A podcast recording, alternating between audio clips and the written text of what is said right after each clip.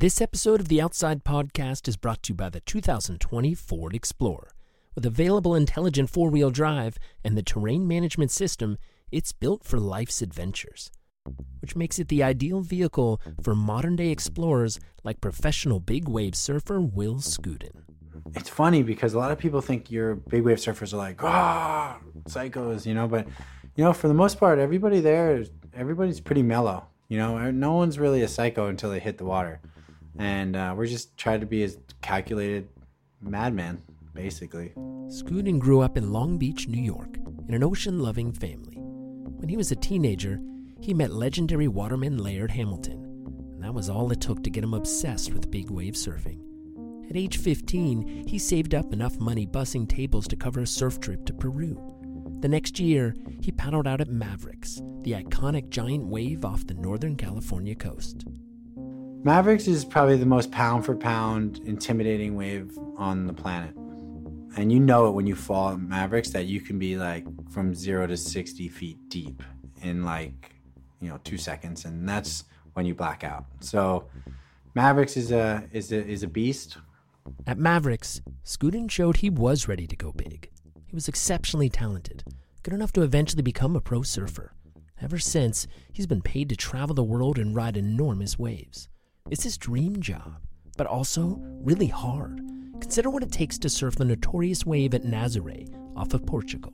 Nazaré is not supposed to be surfed. It's just like it's nasty. It's definitely it's the gladiator pit of big wave surfing. It takes a unique person um, to really like fall in love love with that wave. Now 34 years old, Skudin is a consistent top 10 finisher on the Big Wave World Tour, and he's not showing any signs of slowing down. I love it. It really gives me a purpose, and it's just so fun. I just I love the I love the challenge. You know, I really like the whole aspect of the team effort that goes into riding big waves. I like that feeling. I like the camaraderie. Whether adventure is your life's work or just a weekend pursuit, gear up with the greatest exploration vehicle of all time the 2020 Ford Explorer. It's been completely redesigned inside, outside, and under the hood. Learn more about what it can do for you and meet modern-day explorers like Will Skudin at outsideonline.com/explorers. That's outsideonline.com/explorers.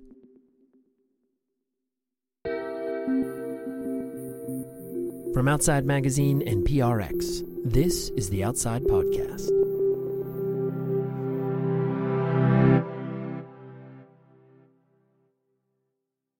When it comes to health and fitness, everyone is looking for shortcuts. This has always been true, and it makes sense. Because training and eating well and generally taking care of yourself, all that requires a lot of effort. Lately, though, the hunt for easier approaches has gotten a lot more intense. There's a growing belief that getting fit is more about hacking your diet or your routine than it is putting in the hard work that really makes a difference. I mean, why work out for an hour if you can just put an infrared light on your desk? Some of this is Silicon Valley's fault. There's an app for everything, right? And you could argue that some of it is Tim Ferriss's fault. His best selling books explained all sorts of ways that we can transform our bodies and lives in just four hours.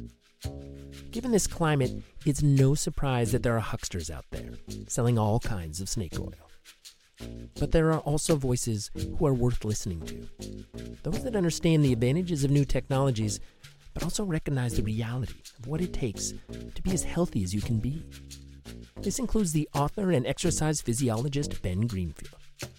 I asked Outside's editor Chris Keyes, who has been following fitness trends for two decades, for his take on Greenfield. We recently interviewed for the second time.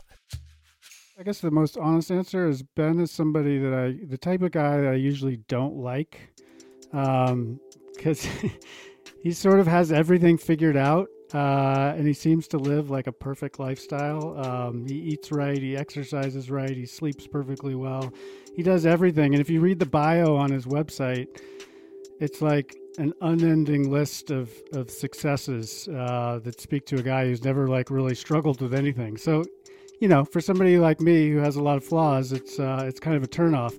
Greenfield has made a name for himself with some of his more questionable endeavors and ideas. A couple years ago, he injected his penis with stem cells as part of a quest to explore the outer edges of sexual performance enhancement.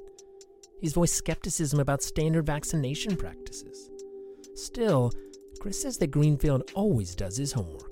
He's somebody in the fitness and, and health space who really knows what he's talking about. He's been a personal trainer since the early 2000s, um, was once named the America's Personal Trainer of the Year.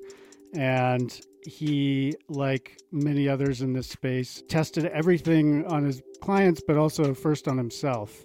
And he reads um, scientific literature like relentlessly. So he really knows what's going on and is sort of backed up by science, whatever he's prescribing. Greenfield's new book is Boundless Upgrade Your Brain, Optimize Your Body, and Defy Aging. It covers, well, pretty much anything you might want to know about being the fittest, smartest, and healthiest human that you can be. And I think this book, um, uniquely to anything else he's written, is it's literally everything he's learned. It's an encyclopedia. It's uh, 600 pages, probably weighs three and a half pounds. Um, it's a big, big hardcover book that you could use as a, a, weight in your office if you if you need to get exercise during the day. And um, I was sort of like overwhelmed when it showed up in my inbox. But the cool thing about it is that you can you can really open up to any page and just dive in. What were the sections that stood out to you personally, where you were like, "I got to read this"? Sleep. I went right to sleep. I mean the I've got three kids, as you know, and uh, I'm, I'm the the youngest is now sleeping well, so we're, we're back in the in the good phase. But it sometimes doesn't matter. The kids don't matter. It's it's all the other parts of life stress that you deal with that make it hard to get a good night's sleep, and it's something I'm always wrestling with. But Ben has a chapter on sleep that is just full of good nuggets of information. Um, it's a little overwhelming. I mean, he starts with he's he's got a list of I'm not kidding you, 12 tools that he uses. These are products that he uses. I mean, my bedtime routine is one tool, it's like a toothbrush. But I was pretty enticed by a few of the things, particularly about napping. Um, I really like the idea of taking a midday nap. What I'm trying to figure out right now is how I can pull this off in the office without anybody knowing it. I'm, I'm fortunate to have a blind that goes on my the, the window into my office. Um, so it's it's a matter of what I can set up. Is it a is it a yoga pad or something that I can just quick quickly discreetly pop in for a nap for 20 to 30 minutes? Yeah, well, maybe you have to call Ben back and ask him about that. I did ask him. Chris reached Ben at his home in Spokane, Washington. Another, another theme that you hit on all the time in this book is the importance of sleep. And I think everybody, especially in this country where we have a, a, a, dysfunctional relationship with sleep, has had this drilled into us why it's so important. But I'm sure you still have clients to this day who are resistant to it. So, what's the what's the the main sell for why sleep is so foundationally important? Well, I mean, you know, sleep sleep is when your nervous system repairs. It's when learning and, and memory consolidation occurs. You know, which is especially important for for students, but also anyone who who is uh, who is learning for their job or needs to learn for their job. It's when uh, this this newer concept called glymphatic drainage occurs, which is when the brain actually drains a lot of toxins, a lot of inflammation, you know, almost like a like lymph fluid circulation for the brain. Uh, and you know, when when it comes to sleep, I think a lot of people now are pretty aware of basic sleep hygiene concepts, uh, but it's the application of those concepts that becomes important. So, what I mean by basic sleep hygiene is we know that light is important, temperature is important, and noise is important. Really, those are the big three. It would be light, uh, temperature, and noise. And people think, oh, I should, okay, I'll sleep in a dark room, I'll keep things kind of cool, and, uh, you know, um, you know, try try to make things a little bit quiet in the bedroom but there's so much more that you can delve into to optimize sleep. For example, your circadian rhythm doesn't start at night, it starts in the morning. By getting exposure to as much natural blue light, as much sunlight, as even even looking at computer screens and and you know and and and phones, all those are forms of blue light as well, which we'd find in sunlight. Doing that earlier in the day can actually help to jumpstart the circadian rhythm. And you know, in, in the book, I even talk about some of these biohacks you can use now, such such as uh, you know bright uh, white light therapy via earbuds that you place in your ears, or these these reddish or, or these uh, bluish green light producing glasses that you can wear that actually stimulate your retina with a light that simulates what you'd be getting from sunlight, which is you know it's useful if you're in an office that's poorly lit, but you still need to jumpstart that circadian rhythm early in the day. And if you do that early in the day and then you pair that with light mitigation strategies later on at night, it, that's really how you manage sleep. And by light mitigation strategies, what I mean by that is you install a software program such as Iris on your computer, which sucks all the blue light out of the computer screen whenever the sun happens to be setting in whatever area of the world that you happen to be in. Or, you know, as I've done in, in my bedroom and in my children's bedroom, you replace the the the large blue light producing LED type of lights or fluorescent lights with red incandescent lighting, which is much more similar to what you'd get from from a sunset at night or or a torch or a firelight, you know, that our ancestors would have used to light things up at night. And so it's far kinder to the circadian rhythm when you're in your bedroom getting ready for bed at night and there's no circadian disrupting blue light that you're getting exposed to. You know, another example would be uh, the temperature. You know, you you might be turning the temperature down in your bedroom, which can vastly improve sleep. But there are other cool little strategies that you can utilize, such as uh, you know there are companies now like like ChiliPad that sell these little sheet devices that will circulate 55 degree cold water under your body while you're sleeping, which which I've found to be absolutely amazing for increasing deep sleep cycles. Or you can use a, a, less expensive tactic such as wearing a wearing a pair of wool socks when you go to bed, which you would think would keep you warm, but what that does is it causes vasodilation, which actually cools the rest of the body and allows for more blood to be delivered to the core to keep you cool at night. So there are these these little things that you can do to optimize temperature. And then when it comes to silence, sure, sleeping in a in a silent room is good, but you can also do things like download an app onto your phone that will play noise that blocks ambient noise. Like for example, uh, at Stanford University, they've done studies on you know white noise and brown noise and pink noise and all these different forms of noise that help to cover up ambient sound. And it turns out that a form of noise called pink noise is the best noise to play if you were going to put your phone in airplane mode or you know put on a, a good set of of uh, you know noise blocking headphones and play beats while you're sleeping or napping. So you know there's a, there's an app that I use for this called Sleep Stream, which is a very simple app. It's like a DJ for sleep. You can play pink noise, you can play some binaural beats, and it's wonderful to lull you to sleep for a nap or, or an airplane ride or even a, a full night of sleep. So rather than just keeping the room quiet, you can actually introduce sound sounds that help to enhance that even more. So the trick is to say, okay, what's what are the basic sleep hygiene concepts, such as uh, presence of natural light in the morning and absence of that same light in the evening, presence of, of cold in the air and cold on the bed when you're sleeping, and absence of silence or presence of noises that help to enhance sleep. And you begin to weave all these into your your sleeping protocol. You can quantify things like sleep cycles or heart rate variability, nervous system, etc., using something like uh, like an Oura ring or a Whoop Whoop wristband or any of these devices that can allow you for to to get daily self quantification. And man, when I when I introduce a lot of these sleep biohacks, so to speak, my sleep score is absolutely far better than when I just say you know, crawl into bed at, at the end of the night and don't pay attention to these basic sleep hygiene principles.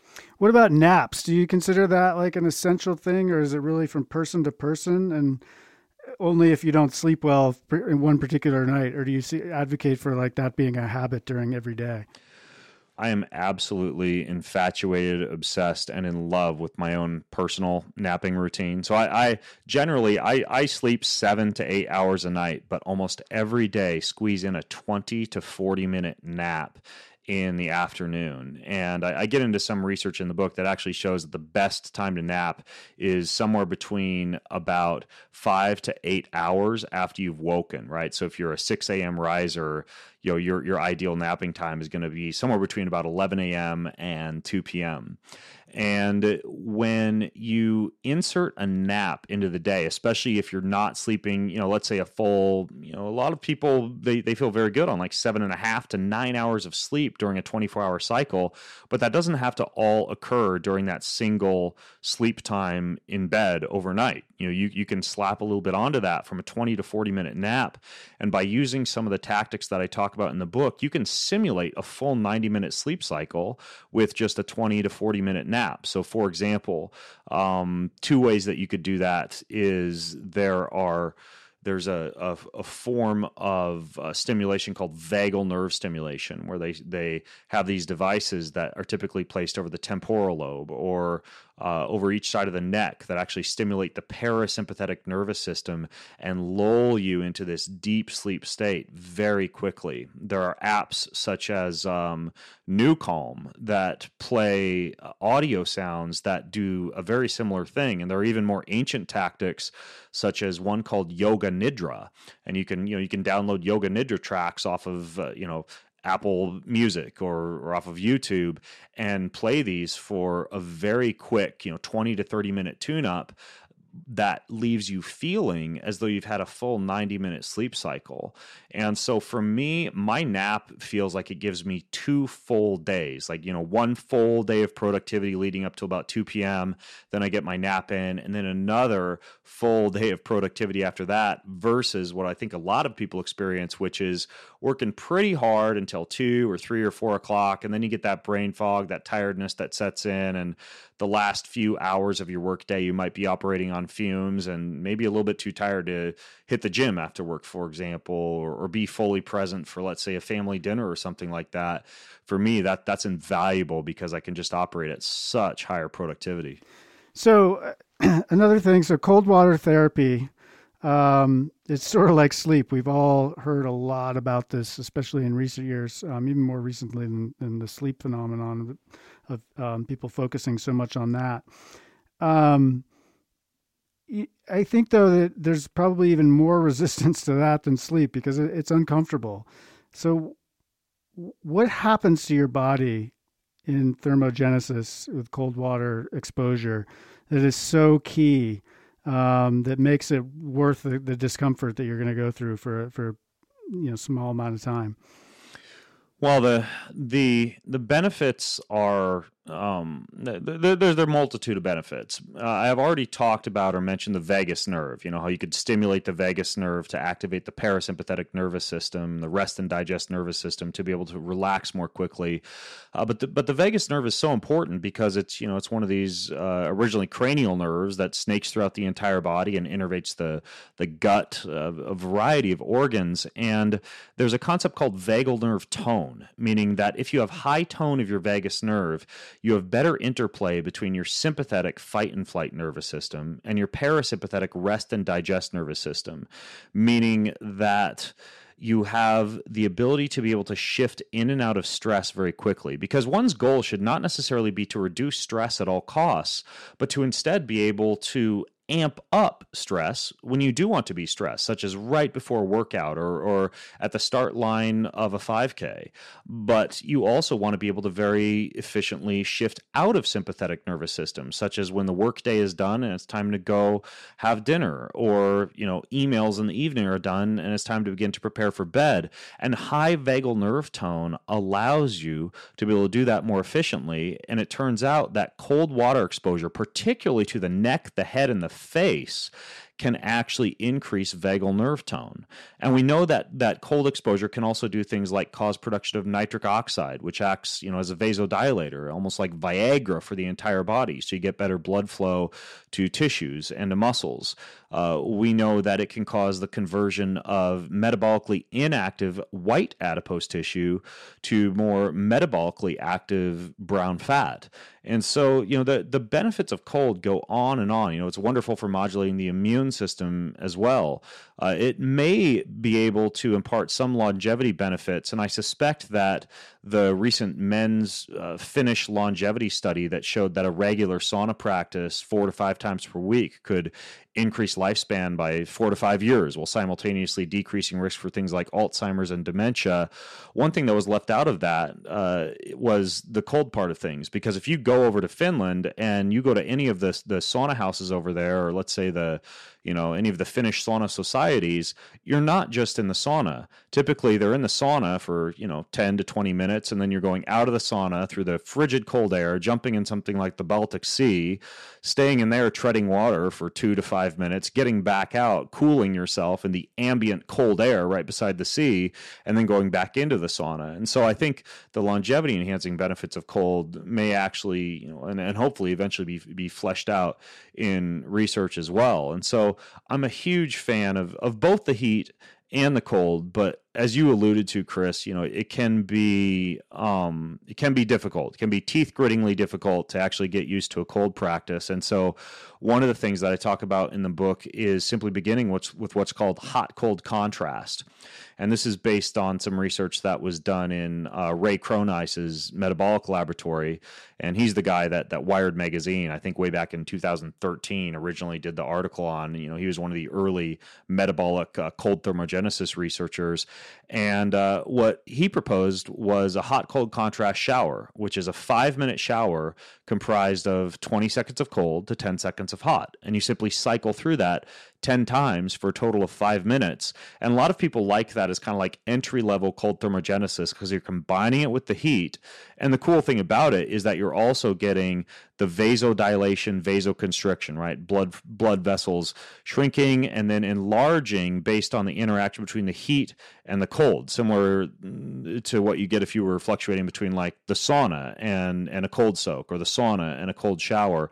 And so that's a very good way to get started, but I think eventually for ideal vagal nerve tone for training the nervous system folks who really want to tap into the benefits of cold thermogenesis should get to the point where using proper breath work, stabilizing the nervous system, settling down the sympathetic fight and flight nervous system, getting themselves to the point where they can actually just put the water on cold and step right in, or stand at the edge of a cold river and just wade right in and be able to resist that mammalian dive reflex, that sharp intake of breath that you'd normally take in, and instead just be cool as a cucumber literally as you as you get into this water or or get into some cold or even get into a cryotherapy chamber and just be able to control the nervous system. You know this is the i, I think many of us will will do something like cold or do something like a hard exercise session and stay too sympathetically stimulated throughout. And because of that you can almost be hypercortisolic or excessively stimulated by these things. But by staying calm during a cold shower or cold bath bath. You can train your vagus nerve uh, in a very similar way, actually, as, as another strategy I talk about in the book. Staying calm during hard exercise. You know, there, there's a wonderful book called The Oxygen Advantage by author Patrick McKeown, and he goes into how when you train yourself how to engage in controlled nasal breathing, even during hard exercise, you can actually also increase your vagus nerve tone and increase your control over the sympathetic and parasympathetic components of the nervous system. So that's another thing that, that I personally incorporate into my own exercise routine is unless I absolutely have to, unless I am so short of oxygen that I have to open up the big pipes and breathe through the mouth, I breathe through my nose during my entire exercise session. And the cool thing is you can go do a hard weight training session or an interval session on the treadmill. And by breathing through your nose the entire time, it almost becomes very meditative. And I've also noticed that you feel less hyperactive after the workout. You feel less exhausted after the workout because you've caused your nervous system to stay just slightly more in control by breathing through your nose instead of by breathing through your mouth. And another reason that, that occurs is because when you breathe through your mouth, it's far easier to engage in shallow chest breathing. And there are baroreceptors in the chest that can cause a cortisol release when you're engaging in the shallow chest breathing. So the deeper diaphragmatic nasal breathing can control a little bit of that cortisol release as well. You also have some really interesting ideas about uh, the gym and how we've sort of been conditioned to squeeze our workouts into these confined boxes and confined sets of time. Um, and, and I think that's particularly timely right now because we're in the middle of January. It's resolution season. Gym memberships are, are peaking. Um, but you don't really feel like gym's not a bad idea, but it's not necessarily the, the place that you would start. Why is that? Well, if, I mean, if you look at formal exercise sessions in a gym or a health club, you know that that's something that would have been relegated to the realm of the extreme bodybuilder or the you know the gladiator, the warrior, the the athlete, the the folks for whom performance is a pretty important metric. Uh, but, you know, A, we shouldn't fool ourselves into thinking that that's necessarily the best way to maintain health. And as a matter of fact, we've seen that folks who exercise, you know, do a formal hard exercise session at the beginning or the end of the day, and then have their butts planted in a chair for eight hours a day, apart from that, actually don't see a significant decrease in the risk of cardiovascular disease because what's called their their NEAT, their non-exercise activity thermogenesis is relatively low aside from that single exercise session. And if you look at things from an ancestral standpoint, you know, the, the human body was meant to move, to take many steps per day, to be building fences and hauling rocks and lifting heavy things and occasionally sprinting from a lion or, or chasing down prey throughout the day and not just have one single, you know, full body destroying exercise session at the beginning or the end of the day. So, what, what I encourage people to do is to hack their environment so that the formal exercise session, beginning or the end of the day, is an option, not a necessity. And what I mean by that is doing things like uh, converting your office to a standing desk with a walking treadmill. You know, I personally walk anywhere from five to seven hours a day while I'm on phone calls or doing podcasts or reviewing literature.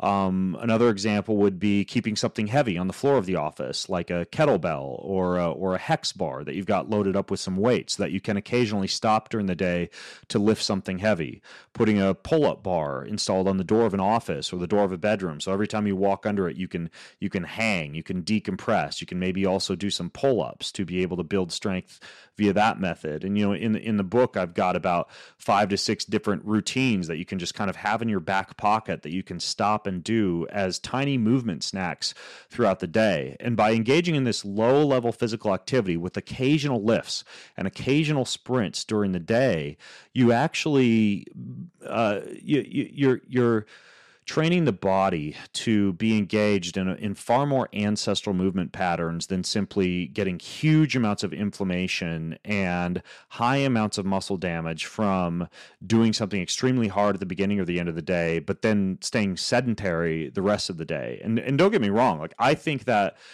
a formal exercise session is important for people who might be training for a 10K or a marathon or a triathlon or a Spartan race or an Ironman. You do have to go to the gym. You do have to formally exercise, you know, all the more so if you're an athlete or professional athlete.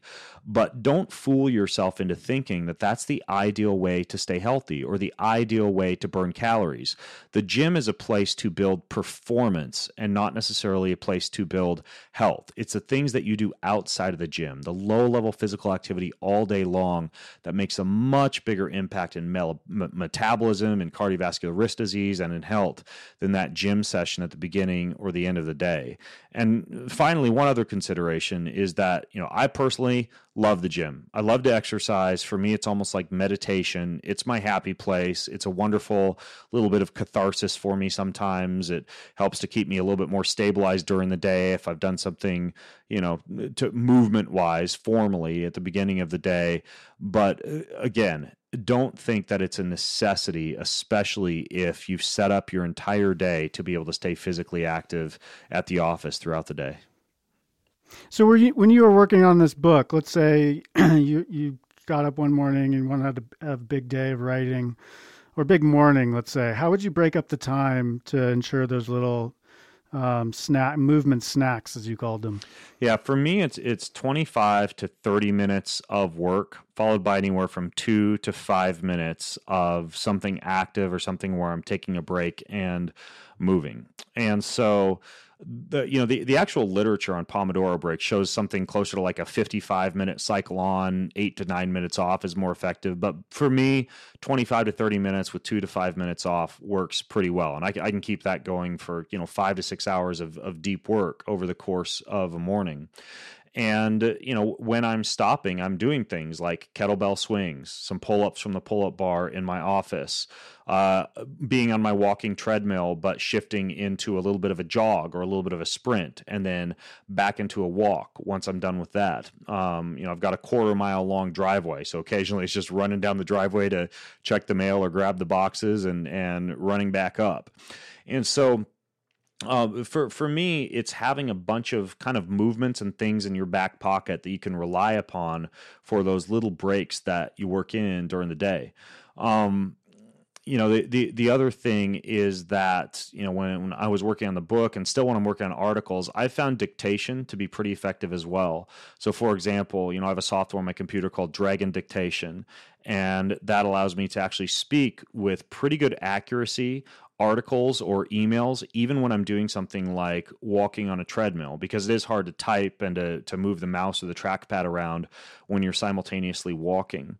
Uh, in addition to that, I'm a huge fan of a lot of these balance devices or what are called, uh, uh, you know, mats, balance mats, topographical mats that you can stand on at a standing workstation. Uh, and so, you know, there's one called a topo mat. There's another one called a, a Kybun, which is more of a balance device. At our at our Boulder offices for Kion down in down in Colorado, we actually have a whole fleet of these devices called a fluid stance, and they're they're almost like a like one of those balance boards, but they're easy enough to balance on to where they don't drain you cognitively from whatever phone call or other task you happen to be working on. But you can use them to kind of rotate the hips and balance just a little bit while you're at work. So it doesn't have to be a walking treadmill. It can be a balance mat, a topo mat, a, a fluid stance, or other balance board. But basically, I'm I'm always kind of like moving into a different position during the day when I'm working on any project because that's the key. Like if you just convert to a standing workstation and you're standing for eight hours a day, you're going to experience you know varicose veins and hip tightness and low back tightness and a whole host of issues that might be mildly different than what you get if you were sitting all day long, but that are still issues. And so the trick is to frequently switch positions to be able to kneel, to lunge, to walk, to stand, to sit, and to be in a wide variety of different working positions during the day, not to simply choose one single position and have that be the only position that you're in. We'll be right back. At the start of the episode, we heard about professional big wave surfer Will Skudin and how the 2020 Ford Explorer is built for his adventurous life. But when Skudin isn't out chasing the biggest waves on the planet, returns to his hometown of Long Beach, New York, to help run his family's summer surf camp, which he started with his brother Cliff 13 years ago. I think when a whole family shares the same passion, I think it really keeps everybody together. The camp is very much a family affair. Cliff runs the show. Will spearheads marketing and sponsorship, and Mom Beth and brother Woody help teach. The first year, nine kids signed on. Last summer, the Skudin Surf team taught thousands. And thanks to the nonprofit Surf for All, which Cliff started a few years ago, the camp is able to work with a number of kids that have disabilities or special needs. Like you see that one kid that their life changed that day when they first show up. You know, there's oh, you know, I'm just gonna go learn to surf and kind of treat it like a like a Six Flags or something, and and then you watch them form this relationship with the ocean, and it be, just becomes so to much change more. the lives of kids with the surf camp. That's happened, but the work ended up changing his own life as well. At first, I was searching for nothing but good waves and big waves, and everything was really focused around just trying to find the next wave for myself. Now it's about searching for those magic moments with other people. You know, still pushing it, still still trying to get big waves myself, but uh, you know, just opening my eyes a little bit more to to the experience and the journey, and not just the the destination, right? Not just the you know being on the ride and, For and looking all out of life's windows, adventures, right? gear up with the greatest exploration vehicle of all time, the 2020 Ford Explorer. Learn more about what it can do and meet modern-day explorers like Will Skudin at outsideonline.com slash explorers. And so, one thing I'm curious about. So you do you have all these practices, and obviously you're kind of constantly weaving them into your your daily routines like so i think that the one of the biggest struggles people have and again speaking of resolution season this is when people make these commitments to do you know to pick up a new habit like this something healthy but it's really hard for most people to to sustain that. And i'm sure that's true of some of the clients you've worked with over the years. Like what do you advise people when trying to pick something up like this and and to, you know prevent it from just being something you do for a week but actually for a lifetime? I think beginning small is is important. You know, I I, uh, I recently began to use a, a new meditation app, and it's one of those apps where you have to do five one minute meditations before we'll unlock the three minute meditation, before we'll unlock the five minute meditation, and after that, before we'll unlock the 10 minute meditation. So it almost forces you into a scenario in which you really can't get overwhelmed by the option to do more and I, I, think that in in many of these other cases, it is a matter of simply choosing one thing. Like I'm not going to get a standing treadmill desk, uh, or, or, a treadmill and a standing desk, a topo mat, a balance board, uh, a pull up bar, a kettlebell, and a hex bar all at once, and outfit my office with all of that the first thing I'm going to do is just slap a kettlebell near my cubicle or on the floor of my office and just start with that one thing. Or, you know, the same thing could be said for cold. All I'm going to do is keep up exactly what I'm doing, my nice, warm, hot shower every single day. But for the last 20 seconds, I'm going to start to switch it to cold, right? You, you start with the baby steps. And I, I think, you know, especially in the realm of biohacking and fitness technologies, there's so much that you could do, so much that you could bite off. But you know, I think starting with the foundational principles and starting small is the way to go. Like for example, people say, "Oh, everything in the book, you know, what what what what should I actually start with? What would be the lowest hanging fruit?" And what I what I usually tell people is let's say you're eating healthy and let's say you have movement practice. The best thing that you can do is start with treating your body as a battery, you know, considering the fact that all of the cells in our body operate on electrochemical gradients, a negative charge inside a cell, a positive charge outside the cell. And we know that certain lifestyle practices or exercise practices can help to keep that charge where it's supposed to be and help to optimize specifically the health of the mitochondria because of that. And really, it, comes down to just six things, in my opinion, that are the, the biggest things, the lowest hanging fruit that everybody should incorporate. Um, number one would be light. I already talked about light, but specifically getting out into the sunlight on a daily basis or purchasing any of these devices that allow you to bring the sunlight into your office or into your home, like a like a photo biomodulation panel or an infrared sauna or something that allows you to biohack with light, because the photons of light are one of the ways that we can charge the body in that sense. Uh, the second would be grounding or earthing, right? Going outside barefoot on a daily basis, or putting a grounding or earthing mat on the floor of your office, or getting some of these shoes with things like copper plugs built into the bottom of them that allow you to stay grounded or earthed while you're outdoors, even if you're wearing footwear. Uh, the next two would be heat and cold, which I already talked about, right? We know both regular heat practice in which you're warming the body and a regular cooling practice in which you're cooling the body also stabilizes that electrochemical gradient and has a host of the other benefits that I just talked about. And then finally, good clean water and minerals, like getting getting a good reverse osmosis or carbon block water filter, for example, and then remineralizing that water with things like salt or trace liquid minerals. You know that that's another excellent way to ensure that your body has the charge, has the ions that are necessary to be able to carry those charges throughout the body.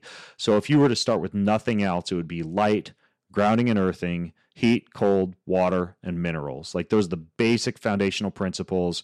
You get a good nutrition and a good movement practice on top of that, and you know you're you're, you're going to get eighty percent of the results.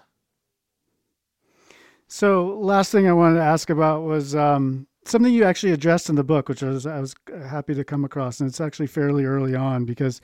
You know, one of the things for me when I look at some of this self quantification movement and all the ways which are we have these incredible tools that we can track ourselves now but it's also can be exhausting and you you pose the question does self quantification suck the enjoyment out of sleep and exercise and I'm curious how you wrestle with that, with all of this stuff that you're incorporating to, to make sure that you're just not just fatigued by all the information. Yeah, it is kind of ironic, isn't it? Like we can we can spend so much time trying to extend our lifespan that by the time, you know, we finish those 4 hours of sauna and cold and smoothies and electrostim and you know everything else we're we're pretty much grasping at straws. Like we're spending all all that time that we could normally be spending with family with friends you know learning how to play the guitar engage in other hobbies etc in this relentless pursuit of living a long time. And you know we we simply can let years literally slip by with the you know with a with a myopic focus on simply extending life you know and um, and it's very easy for this to become, you know, just incredibly selfish pursuit. How many things can I do to optimize my my body and my brain? And um, you know, I, I, I think that a big part of this comes down to uh, time management and to stacking modalities. Like, for example,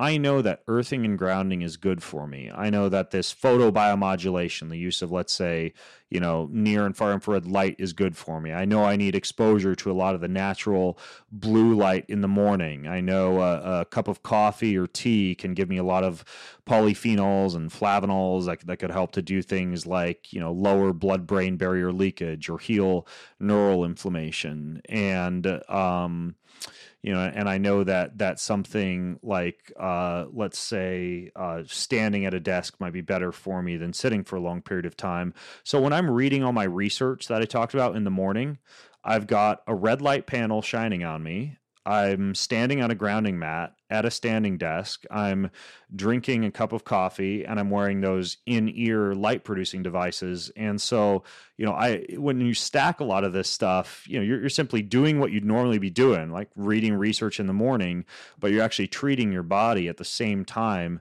that you're doing it. You know, the same thing could be said with exercise, right? I know blood flow restriction is good and swinging the kettlebells is good and being outdoors is good. So I'll put on blood flow restriction bands and open the door of the garage and get out the kettlebell and stack a lot of these things at once. So I think time management is really important. And then also just being careful not to become obsessed with a lot of these things. And you know, an example of that would be, you know, we know that you get better sleep cycles if you finish up a large meal at least 3 hours, kind of like that exercise session that I talked about prior to bedtime.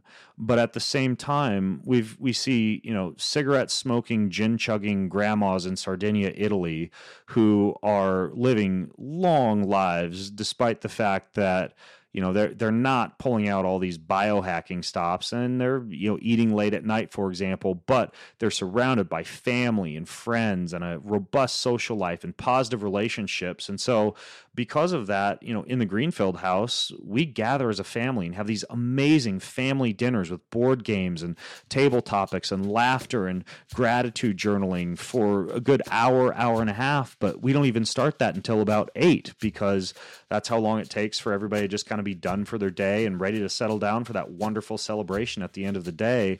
And yeah, I know that that's not ideal for my sleep cycles, but you also have to consider relationships, social life, happiness, etc. And so I always think any any of these things that can become incredibly selfish or, or selfish or you know relentless pursuit of longevity for longevity's sake they're not as important as managing time so you have time left over for other things like social life and hobbies and relationships and they're definitely not as important as having love and other people who you love and who love you in your life you can hang out with during the day that was ben greenfield speaking with outside editor chris keyes greenfield's new book is boundless upgrade your brain, optimize your body, and defy aging. His website is bengreenfieldfitness.com. This episode is brought to you by the 2020 Ford Explorer, built for life's adventures. Learn more about what it can do for you and meet modern-day explorers like Will Skudin at outsideonline.com/explorers. We'll be back next week. Right. Okay. So wait a minute. So you're my boss officially, and uh, you, I just want to make it clear here: you you are endorsing midday naps. I'm 100% endorsing midday apps. oh, okay. Okay. All right. Well, I certainly know what I'm doing this afternoon, uh, right after lunch today. So, uh, thanks.